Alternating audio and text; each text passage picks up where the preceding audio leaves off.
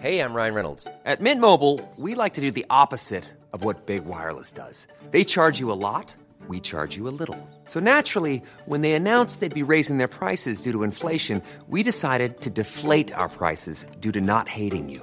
That's right. We're cutting the price of Mint Unlimited from $30 a month to just $15 a month. Give it a try at mintmobile.com slash switch. $45 upfront for three months plus taxes and fees. Promo rate for new customers for limited time. Unlimited more than 40 gigabytes per month. Slows. Full terms at mintmobile.com. Hi, I'm Maeve Marsden, and you're listening to Queerstories. This week, Ellia Green is a retired professional rugby sevens player who was part of the Olympic gold winning team at the 2016 Rio Olympics. Ellia is a national champion for Change ambassador for the United Nations Australia, a Raise ambassador, and an Adopt Change ambassador. They performed this story at Riverside Theatres for Sydney World Pride. Good evening, everyone. Before I begin, I would like to acknowledge the land that we meet on today, the land of the Darug people. I would like to acknowledge the First Nations people in the room and First Nations people, past and present. This is and always will be Aboriginal land. So I want you to remember a little you, a younger version, fresh eyed in the world, no assumptions, no prejudice, just curiosity. In the beautiful islands of Fiji, Destiny is what changed my life forever. There was a beautiful couple, Polish woman and an English man. They were living in Fiji and working on their successful careers in TV, journalism, and writing. And they had a beautiful villa in a place called Pacific Harbour, which is what would be considered a pretty bougie place in Fiji. It was surrounded by a huge golf course and water. This couple, being Kaivalangi, which means white in Fijian, it would be assumed that they would be pretty rich. One day, the woman was approached on the street by a local who asked her to help his sister. She was giving birth in Suva Hospital. Without a second to think, she showed up with two full trolleys of necessities for the baby and the young mother. She wanted to help this Fijian mother navigate her way through life and support her in the best way that she could. So, this Polish woman stayed by the bed while she gave birth. But what she didn't know was that she was going to leave the hospital with this little Fijian baby, me. So when I was four years old, my dad became very sick. We moved to Australia to get better medical treatment.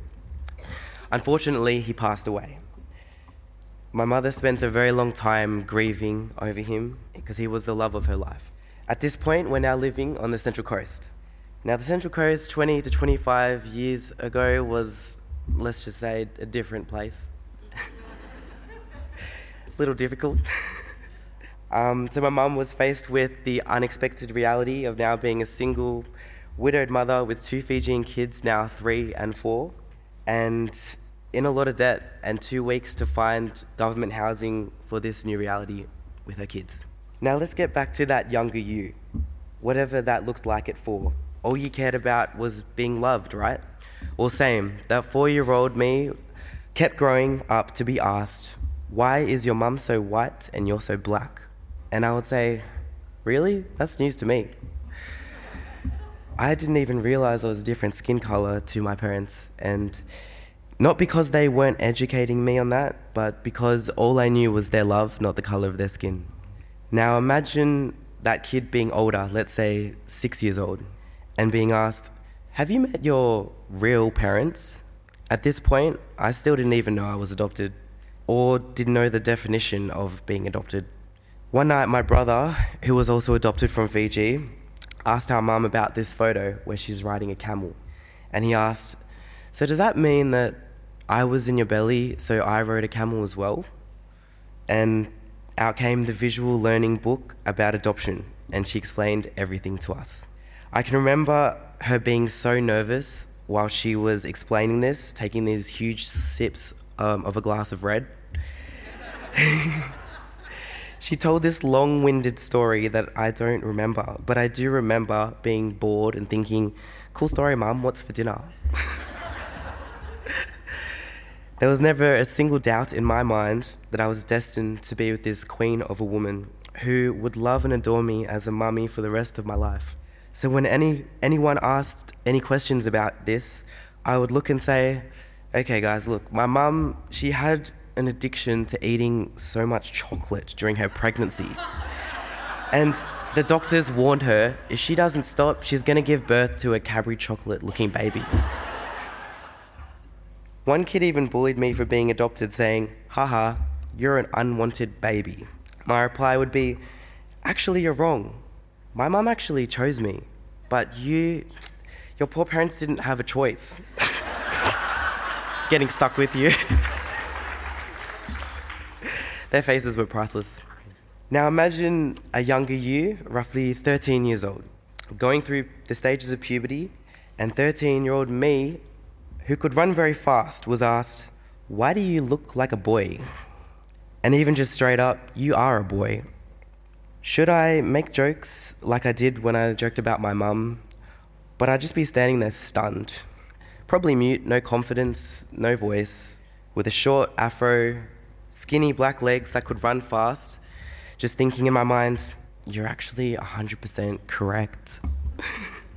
Those skinny black legs would one day become my ticket to freedom, to run fast and not look back. Something that would impress my mum, impress kids at school who would always find ways to call me out for being different, and in fact impress myself. However, what was even better than this was the look of excitement and happiness when my mum had that my mum had on my face when she was watching me win these races. I would constantly chase the moment of making her smile and laugh with me, and eventually, those skinny black legs were running in rugby sevens. now bring that young inner you up to your early 20s. 20 year old me was in a new city with a new goal in a different sport, traveling the world with a group of people that would also become my family. But this fresh eyed 20 year old was being asked, Do you tackle in women's rugby, or is the, are the rules different to the men's game? And how much less do you get paid in the women's team? Not just from friends or strangers, but now the questions were coming from the journalists. These questions were constant.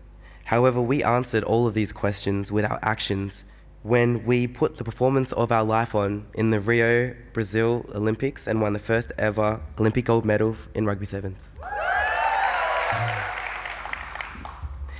Being an Olympian, it is something that I had dreamt of since I was that kid in kindergarten, navigating my way through the complexities of life, the complexities of identity, and the complexities of dealing with people, not knowing that I would eventually have the confidence to be me after a 10 year career in professional sport, facing these questions from all aspects of the game and my life. One very memorable moment of trying to explain um, my identity to one of my close teammates was in the change room after finishing a field session. We were the only ones in the change room at this point, and I said to her, I have something to tell you.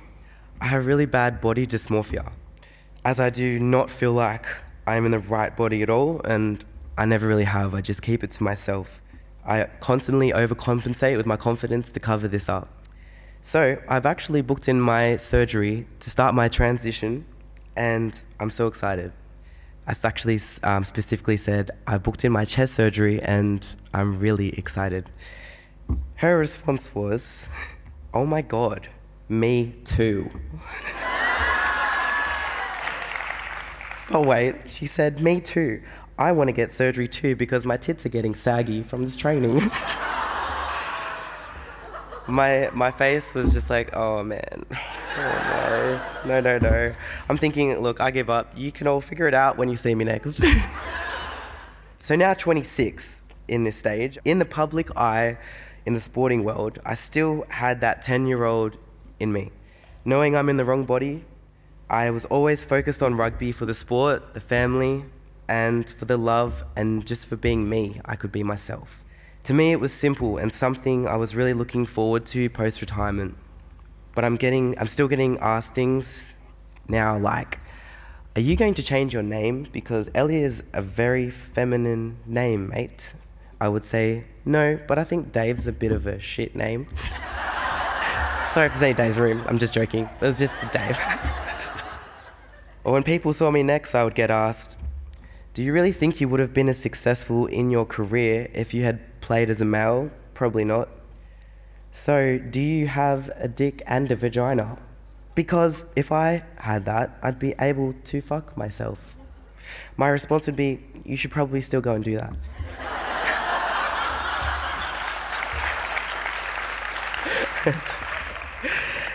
and to top it off, this one's one of my favourites. Did you let another bloke have sex with your missus to make your baby? My response would be, no, did you? so I'll bring you back to the real now. We now have a beautiful family, my fiance, Vanessa Turnbull Roberts, and our beautiful baby, Waitui, which means ocean and rivers in both of our languages. So, my point in asking you to bring your younger self along for these questions in life is to be curious, but realize when you ask about how a family is formed, adoption, identity, or assume because someone was on the national, national stage or TV that they have all the answers. Remind yourself that you are asking these questions to another human being. We all have our younger st- selves still figuring these things out. And I'll leave you with this last question. Some people wonder and dream about what would I do if I won the lotto? Well, let me tell you now. This is the one question I actually do have an answer to. Today I stand here as a father, a husband to be, and a proud Fijian man. And with that, I can tell you, I have already won the lotto. Thank you.